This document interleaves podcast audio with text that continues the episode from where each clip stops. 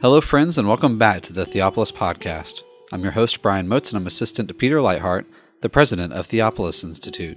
Theopolis Institute trains men and women to lead cultural renewal by renewing the church. Participants in our programs will learn to read the Bible imaginatively, worship God faithfully, and engage the culture intelligently. In this episode, Peter Leithart and Alistair Roberts are going to discuss the text for the sixth Sunday in the Easter season. We really hope that you enjoy this conversation over these texts, and as always, thank you so much for listening. Welcome to the Theopolis Podcast. This is Peter Leithart. I'm here today with Brian Motes, and this week we also are joined via conference call by Alistair Roberts, uh, who is calling in from uh, the UK, from Durham, his home there, and joining us for this podcast. Welcome to the podcast, Alistair. Thank you for having me. Uh, it's a delight to have you with us and look forward to the discussion. Uh, we have uh, the readings this week for the sixth uh, Sunday of the Easter season, and the readings on our Missouri Synod Lutheran lectionary are Acts 10, verses 34 to 48, 1 John 5, verses 1 through 8, and then John 15, uh, verses 9 through 17. And the latter two readings are continuations of passages that we looked at, uh, or passages that uh, were in the last week's, the previous week's lectionary readings. I want to start with uh, Acts 10. Um, it's part of the Easter season reading, but it's uh, the latter part of the Easter season and is reaching ahead toward ascension. We'll, we'll see passages about ascension uh, in the next week's podcast. And uh, of course, past the ascension, reaching toward Pentecost. And so Acts 10 is not just about, it's a Easter season reading, and so it has to do with resurrection and the spread of resurrection life uh, through the apostles by the Spirit.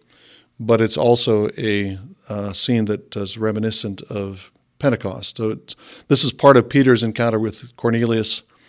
Uh, Peter has preached the gospel. The uh, Gentiles who are listening to him have responded, and now uh, he witnesses the the Spirit fall on these Gentiles, and he recognizes that the Lord's uh, the Lord has impart is is impartial. He's extending His grace and His Spirit to Gentiles and incorporating them together. Uh, the, the the church is growing as Jesus said it would from Jerusalem to Judea to Samaria, and then on to the Gentiles. And this is uh, the first time we've seen the Spirit come on a Gentile congregation, a Gentile community. Uh, and um, so uh, part of the extension of the church by the Spirit. There seems to be a, a series of aftershocks of the Pentecost event within the book of Acts, some on a very grand scale and some on a lesser scale. This is definitely one of the more striking ones. So we have the story of Philip and the um, the apostles coming to Samaria and the Pentecostal type themes there. But we also have this event here when there seem to be a series of different orders of the key events associated with the reception of the gospel, which differ from these different passages. Another example is the 12 disciples of John the Baptist in Ephesus in chapter 19. So, in the story of the Samaritans, I think it's hearing the gospel first, then faith and baptism, and then the apostles pray for them to receive the Spirit, lay their hands upon them, and then they receive the Spirit. But here in the story of Cornelius and his household, there's a different order because there is the anticipatory form of faith. They hear the gospel, they come to Christian faith, and then they receive the Spirit instantly apart from any laying on of hands. And then they're baptized almost as a response to that. That if the Spirit has come upon them as He came upon us, how can we refuse baptism? And it's an interesting question for me how to understand the difference between these orders and what it says about, I think, one of the things it certainly highlights is the divine prerogative within these events. It's not just playing out through an institution, but God's work in establishing this new order is highlighted. It's not as if the church is the reservoir of salvation and it's working out from there, but God is knitting the church together, forming the church through his initiatory act of giving the Spirit. Yeah, I think that's an important point that the, you have the uh, a complex of events that are not uh, uh, don't happen in the same chronological order, and yet the, you do have a complex of events. You have the proclamation of the gospel. You have uh, response of faith that's part of each event. Uh, you have the gift of the Spirit that's part of each event. You have baptism, a, a rite of initiation that's part of each event. Um, so you have this you have this complex event, and the the relationship between the church's institutional rituals and the gift of the Spirit is is being depicted in a complex way. There's not not, not a not a one directional or, or simple uh, a, a, single a single model that covers all of these all of these cases. Um, and, yeah, and and what's uh, I think what's uh, what I would say is going on here is not uh, not the church as a reservoir of salvation that's kind of piping it out to uh, people outside the church, but rather the Lord gathering the church as the spirit-filled, saved community uh, through His Spirit. The uh, the act of baptism, the rite of baptism, is a uh, again an institutional ritual way of incorporating people publicly into that into that body, but it's the uh, Spirit forming the church as the community of those who have been gathered and saved, rather than the church being its kind of, kind of as you say, kind of independent reservoir that's uh, piping out uh, salvation or grace to the world around it. Here, I think maybe the case of Numbers 11 with the Spirit being taken from Moses and placed upon the 70 elders is a helpful analogy because within that event there is the reception of the Spirit by the 70 elders, and then they prophesy, which they don't do on another occasion. It's seen very much as initiate, initiatory and um, something that proclaims their new status, but it's not um, a paradigm for what they'll be doing in a continuous fashion. But then there is this exceptional case of Eldad and Medad who aren't with the other 70 and they're in the camp and then they start prophesying. And Joshua asks whether um, asked Moses whether he should forbid them to prophesy, as if they're not working through the proper institutional means, they've not received the Spirit in the same way through Moses, maybe they should be prevented.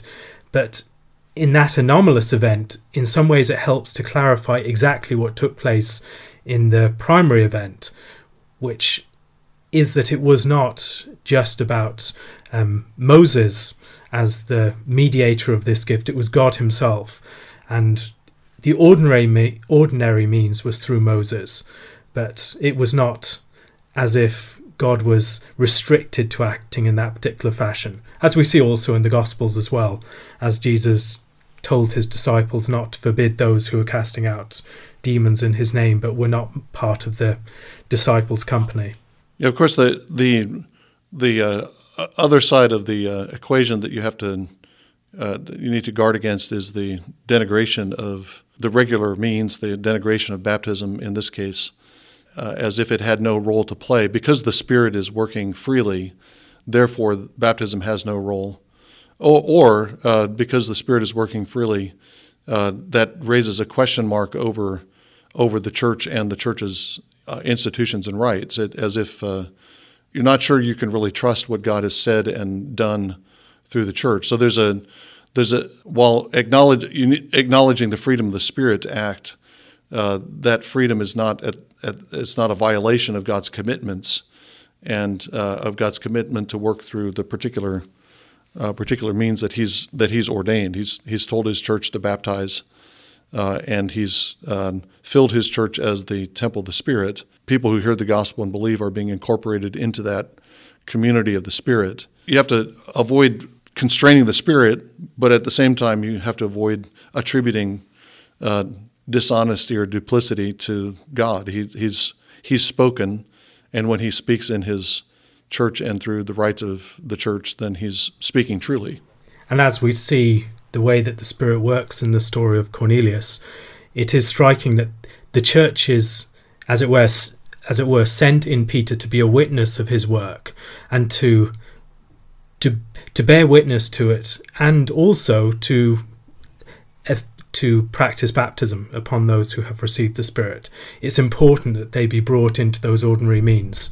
So even though the ordinary means are not the only way that God works, they are necessary in that case, and it's important that Peter is brought Cornelius rather than Cornelius being saved apart from um, the witness and the um, membership of the church. That is an important part of it. Even though the order is muddled up, there is a tight connection maintained between those events.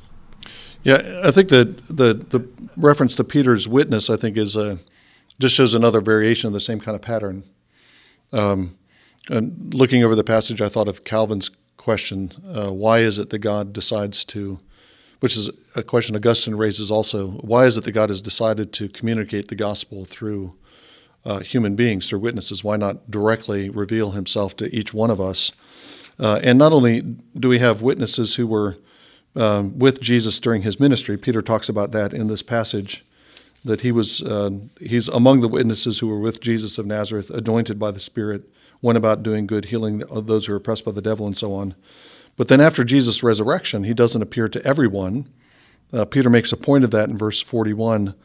Uh, he becomes visible not to all the people, but to witnesses who were chosen beforehand by God. Well, you know, if, if Jesus really were interested in in gaining an audience, why not appear from the dead to everyone?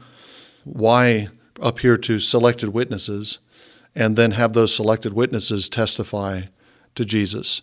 And it, it has the same kind of uh, uh, the same kind of pattern that you were describing uh, concerning baptism in the Spirit. Peter is a witness uh, to Jesus' resurrection. The Spirit is uh, making that witness effective for these Gentiles, but that witness does come through uh, the ordinary means of a human voice, somebody who actually saw and touched and, as Peter says, ate with Jesus after his resurrection. So there's a there's a, a kind of public institutional dimension to it, along with the the freedom of the Spirit to act. So both in the proclamation of the word and in the and in the rite of baptism, we have the same kind of pattern.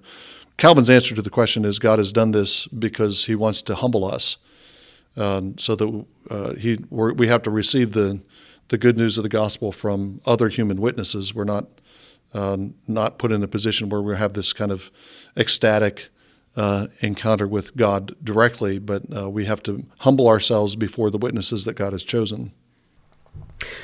I'd be interested to hear your thoughts on the connection between the witness to Cornelius in chapter 10 and the two conversion story, or the two stories that we have beforehand, both of which culminate in an event of baptism. Um, the story of the Ethiopian eunuch and the story of Saul. Um, there seems to be some sort of connection between these. What do you have any thoughts on what it might be? Uh, I don't. Perhaps you do. Since you raised the question, you must you must be fishing for something.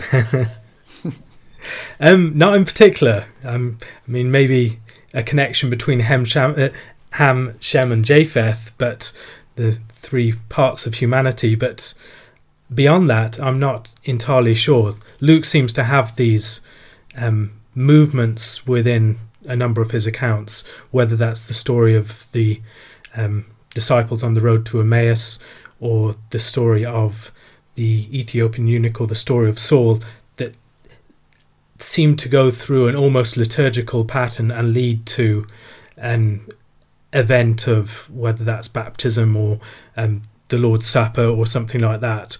I wonder whether there's something like that that is taking place here that is connected with the previous chapters, but I'm not sure. Yeah, um, uh, yeah. The suggestion of uh, Ham, Shem, and uh, Japheth makes sense to me. That you've got the Ethiopian eunuch as the Ham Hamite character, Paul himself is the Shemite, and then the Gentiles in Cornelius's house are the uh, descendants of Japheth. Uh, obviously you have uh, perhaps you have an underlying flood typology here. Uh, those are the three sons of Noah who were uh, rescued through the through the flood waters, and here we have a representative from each of those divisions of humanity who's being brought into this this new humanity, into this new creation through the waters of baptism. You might there might be an extended, not just the the three divisions of humanity, but an uh, in connection with water, a baptismal, a baptismal flood typology going on. The other thing within the wider context that um, I find interesting is that this is the last major episode that Peter appears in before um, he largely disappears from the scene. In chapter 12, he's taken into prison and he's about to be put to death, but he's set free and then he appears to the disciples. And it's a resurrection type story. But this is really the last major event that is associated with Peter. and I wonder whether um, what the significance of that is that it should end at this sort of high water mark, that Peter should reach um, Cornelius's household, really pioneer that Gentile mission, and then disappear, largely disappeared from the scene, apart from a brief appearance later on in chapter 15. Uh, I imagine there's other things going on with that with that movement, but uh, part of it is uh, this is obviously a, uh, the beginning of a mission uh, specifically to Gentiles beyond beyond Samaria, and uh, we're transitioning into Paul. We've had the overlap of Paul and Peter operating in the same through the same chapters. There, Paul has already appeared, and Paul's been baptized, and he's begun his ministry to some degree. But after Peter disappears in chapter 12, then Paul begins his first missionary journey in chapter 13, starting from Antioch. And you have this transition from a Petrine, uh, a Petrine phase of the book of Acts into a Pauline phase of the book of Acts as you move uh, out of the uh, out of the uh, Jewish world. You have this transitional thing with uh, Cornelius, and then you move into the Gentile world with Paul's various uh, uh, various missions. As you know, the um, the scene with uh, with Peter in chapter twelve It's a culmination of his ministry, and then he goes through this death and resurrection and departure sequence in chapter twelve, uh, mimicking the death, resurrection, and ascension of Jesus. He Peter goes into prison. He's miraculously freed from prison.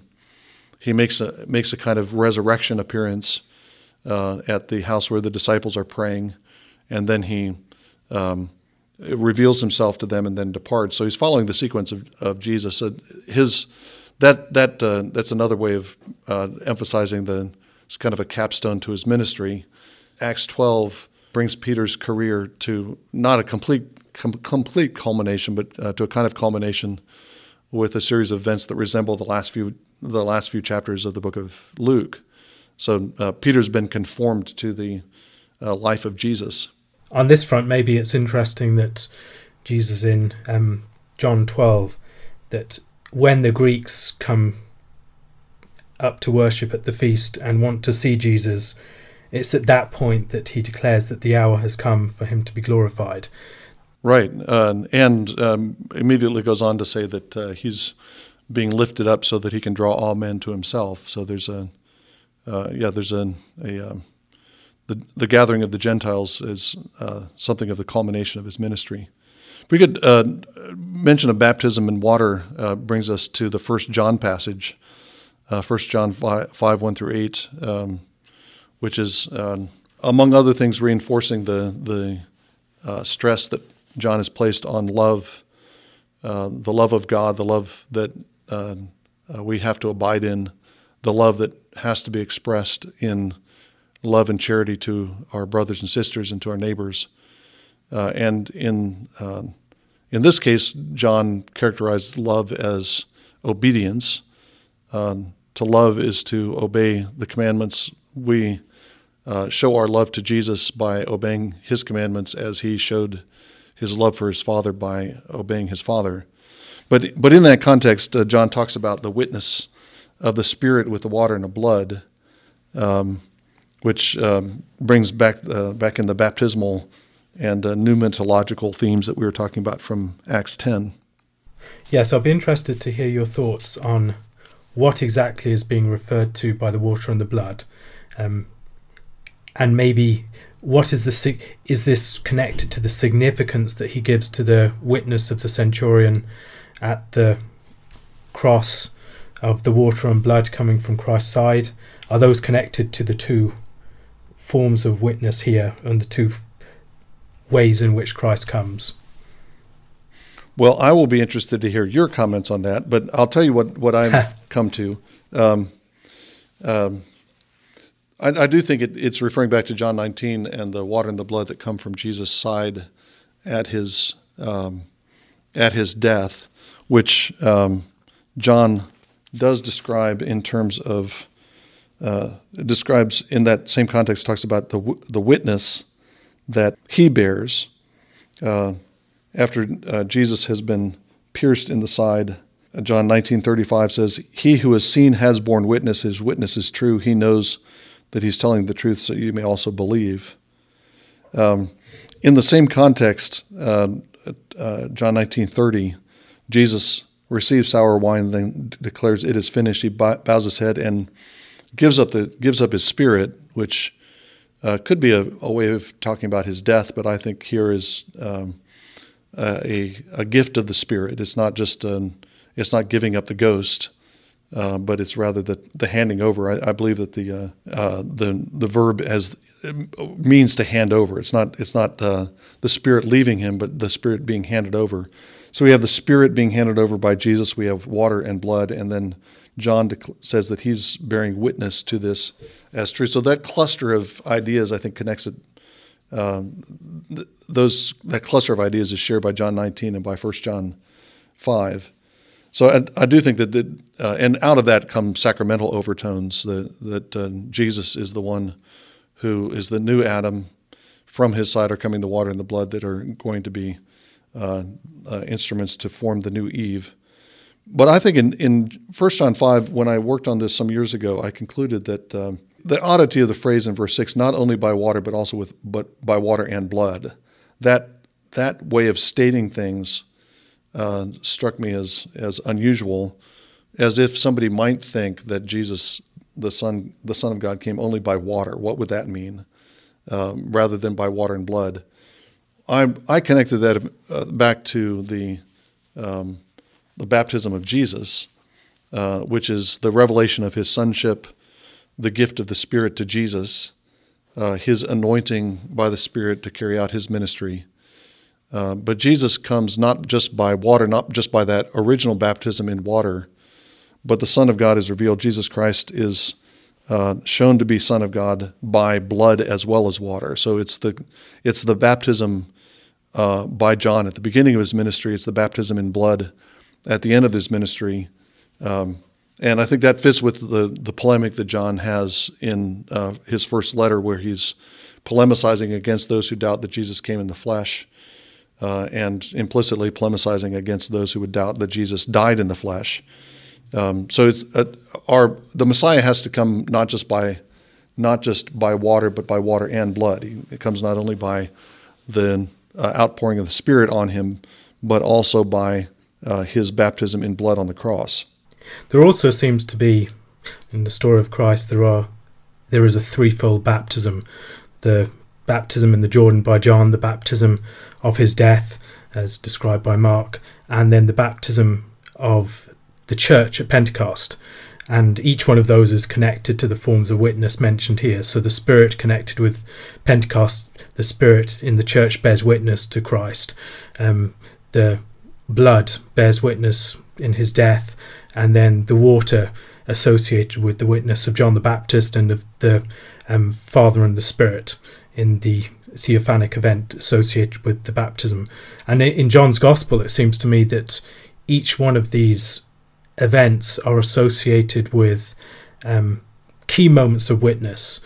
So they're not just seen as important events, but events where the witness is accentuated and highlighted and we're called to pay attention to them, that something significant is taking place here. So, for instance, the water and the blood coming from Christ's side the witness that occurs there is underlined and highlighted that there's something significant that happened there that we need to pay attention to. Likewise, with the witness of John the Baptist at the beginning, what he saw at the baptism of Christ is foregrounded within John's gospel in a particular way. Um, and each of those, I think, it underlines what we see John doing here in his epistle. Um, referring to those different witnesses and how they bear witness to Christ. Yeah, uh, that's that's very helpful. Thanks. The, and and I, uh, I've been teaching on Revelation this morning, so the the way that uh, witness shades off into uh, martyr in our sense um, has has been on my mind all morning. But that uh, that that fits with the sequence you're talking about. That uh, Jesus is identified by these uh, these three baptisms, as it were, uh, that are bearing witness to to uh, and, and, three forms of witness. Uh, and uh, as disciples of Jesus, we're being conformed to Jesus in order to be witnesses. Be witnesses not only verbally, but also be witnesses in life and in death, as Jesus was.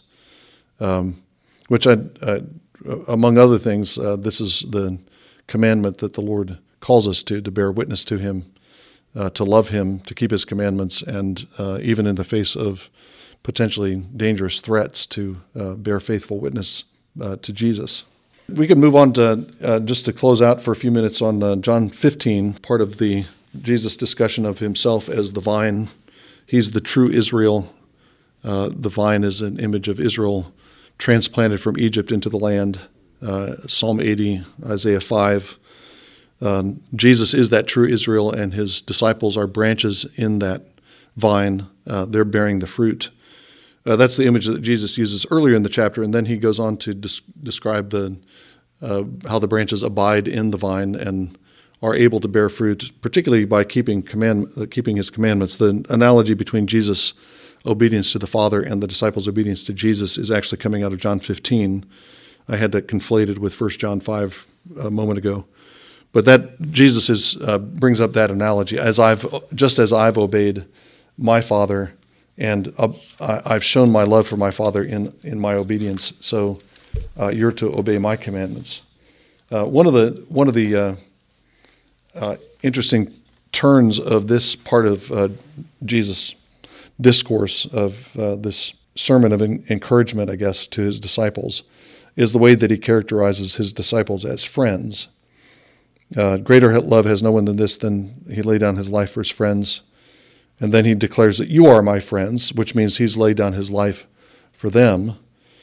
Uh, but then he goes on to talk about that friendship not only as uh, that not only means that they're the recipients of his self gift, but also means that they have a certain status along with him. They're no longer slaves, but because Jesus is disclosing to them what he's doing, they have the status of friends and that that goes uh, reaches back into the Old Testament institution of uh, the the king's friend, the royal friend.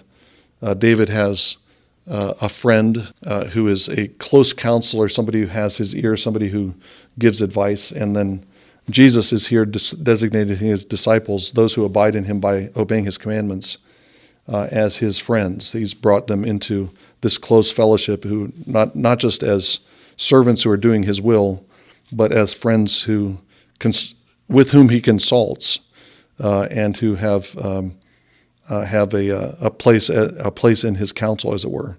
There, it might also be worth thinking about the connections with Abraham and Moses, both of whom were described as the friends of God, um, and in both cases we see, um, I think Abraham is described that way in James two, and Moses in um, Exodus 33, if memory serves.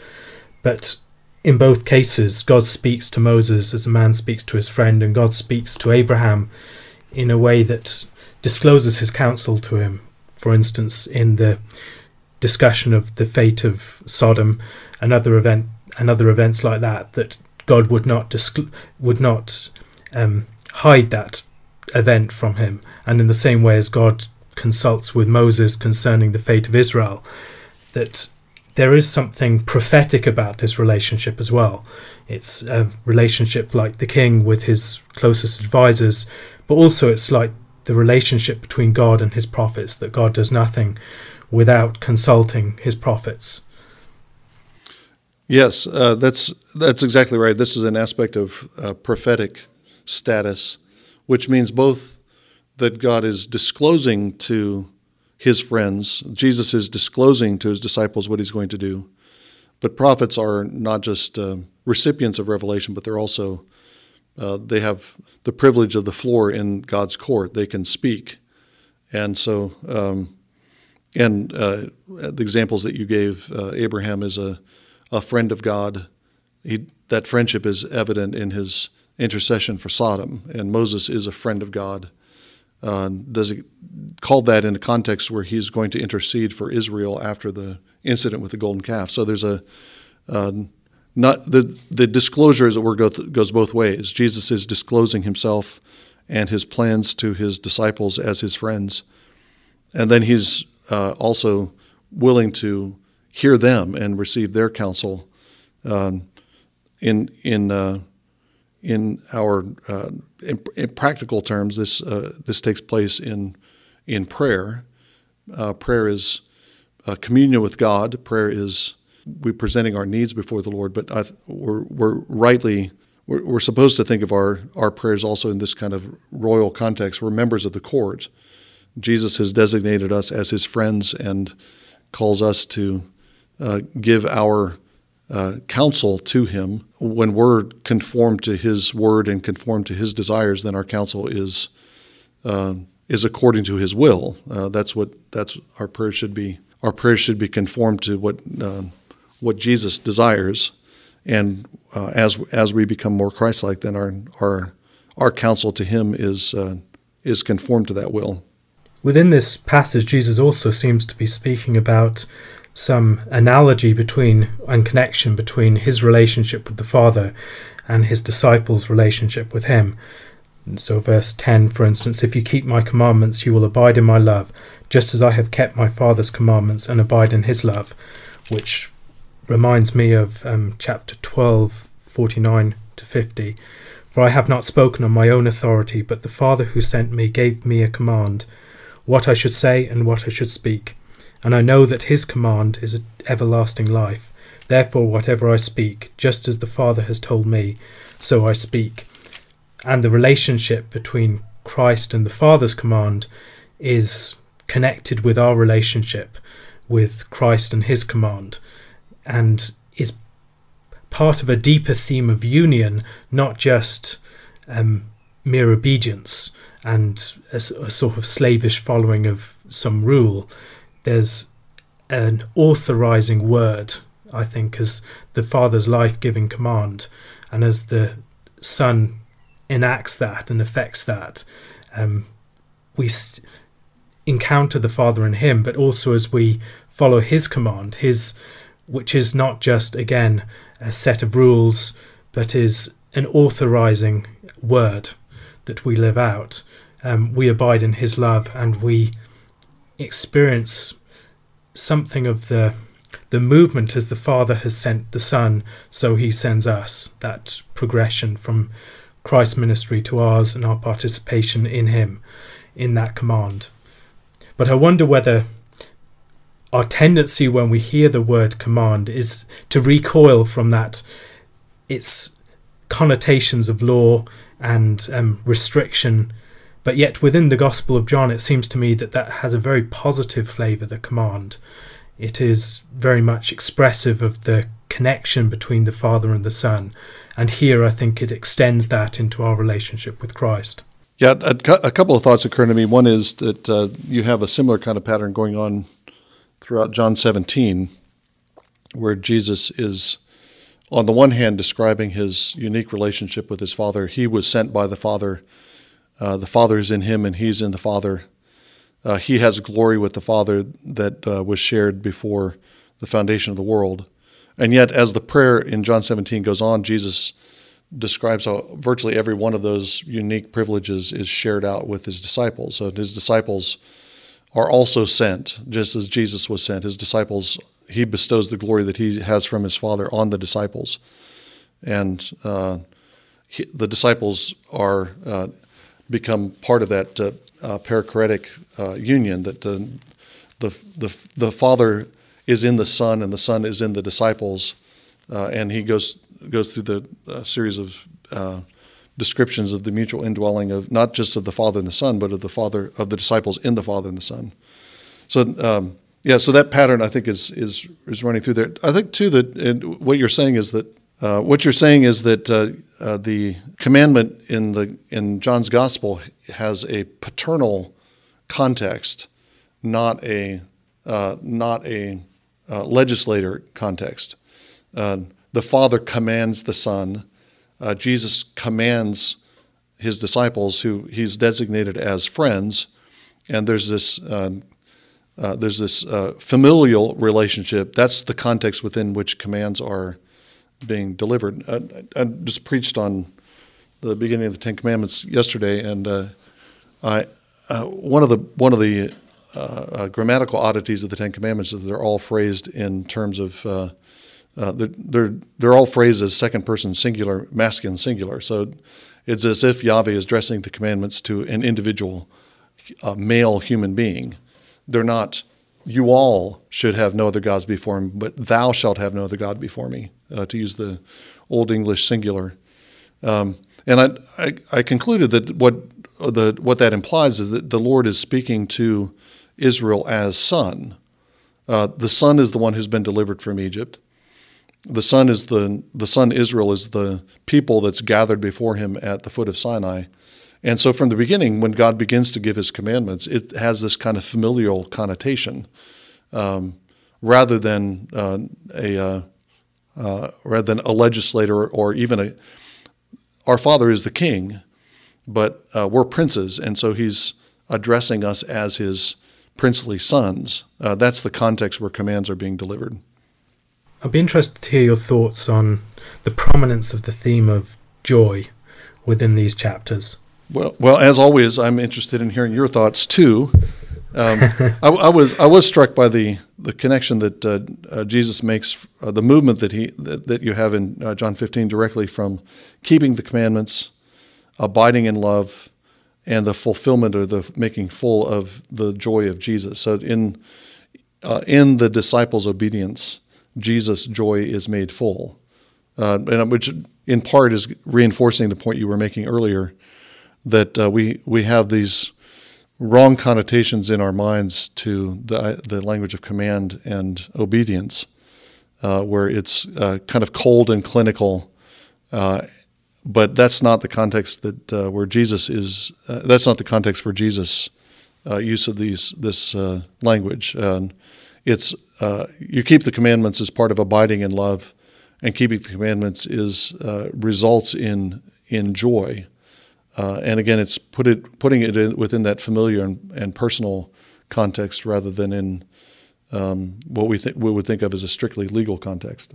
Joy also seems to be something that um, there are there is an eschatological flavour to it in certain respects. That it's something that must be fulfilled. It's something that comes as um, the child is born into the world, for instance, in chapter sixteen, and it's it's almost as if it's the harvest of um, the following of the commandment that and the harvest of Christ's words as they have their work within us. It's the harvest of that fruit as it grows and it brings delight.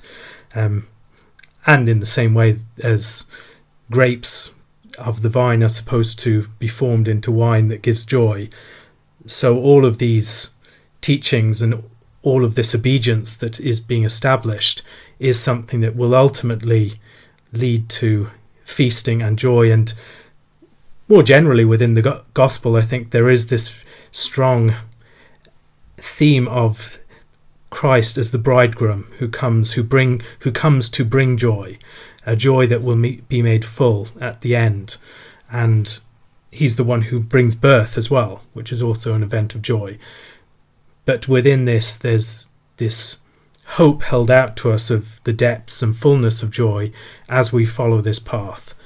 Um, but it's a theme that I don't feel I've done any any justice to. I'd like to come to grips with it a bit more because there's something very important there that I'm not quite sure I have a handle on. Yeah, uh, the the point about um, the image of the uh, laboring woman in, in chapter 16. Uh, that's uh, Jesus bring that brings that up in uh, in a context where he's describing the the immediate future of his disciples. They're going to go through tribulation, uh, but like a woman in, in travail in labor, she, that's going to end up in in joy. Um, and then uh, that's that fits with the uh, latter part of chapter 15 into chapter 16, where Jesus is telling the disciples that they're going to experience all the hostility and opposition and hatred that he himself experienced. If they're going to be his friends, they're going to go through the same sorts of things. Joy is eschatological. Uh, there's a there's something beyond the travail that they're looking forward to. That uh, there's a there's a new birth that's going to come beyond that. Um, but that uh, is not just it's not just a it's not just a simple sequence of um, travail and pain, anguish, and then when the birth comes, there's joy. The anticipation of the joy of the outcome infuses the experience of tribulation. So we can rejoice in our tribulations, not because the tribulations are pleasant or joyful in themselves, but because the joy of that future fulfillment uh, is reaching back, as it were, into the present experience of our tribulation. So, and again, that's you know Jesus went to the cross for the joy that's set before him. Uh, he's in anguish on the cross. He suffers the burden of our sins, and yet uh, the joy of anticipating the outcome, the joy of his resurrection, the joy of his return to his Father, uh, infuses that experience of anguish, um, and, and, in a sense, the, the the anticipated joy is the motivation that moves him through the tribulation onto the fulfillment. It's for the joy that's set before him that he endures the cross. And it's very striking that this should be these should be the themes that Christ is meditating on immediately before the cross and communicating to his disciples that it really solidifies that message of Hebrews 12 that it it was that joy that was foremost in his consciousness at that particular point. Well, thank you, Alastair, for joining us uh, for this lectionary podcast. Uh, these have been the readings for the sixth Sunday of the Easter season. Uh, and uh, thank you again, Alastair. It's been great to be with you. Thank you. Thank you again for enjoying this episode of the Theopolis Podcast. For more information and for more content from Theopolis, you can check us out online at theopolisinstitute.com. We release new articles every Tuesday and Thursday on our blog, so you'll want to make sure to look out for those. You can also find us on Twitter at underscore Theopolis and on Facebook if you just search for our name. If you've been helped, sharpened, and encouraged by this podcast, we'd really love it if you would go to iTunes and leave us a review. It just takes a few seconds, and it really will help us along in getting our content in front of new listeners. That's all for now, friends. We really look forward to being with you all again in the next episode. And as always, thank you so much for listening.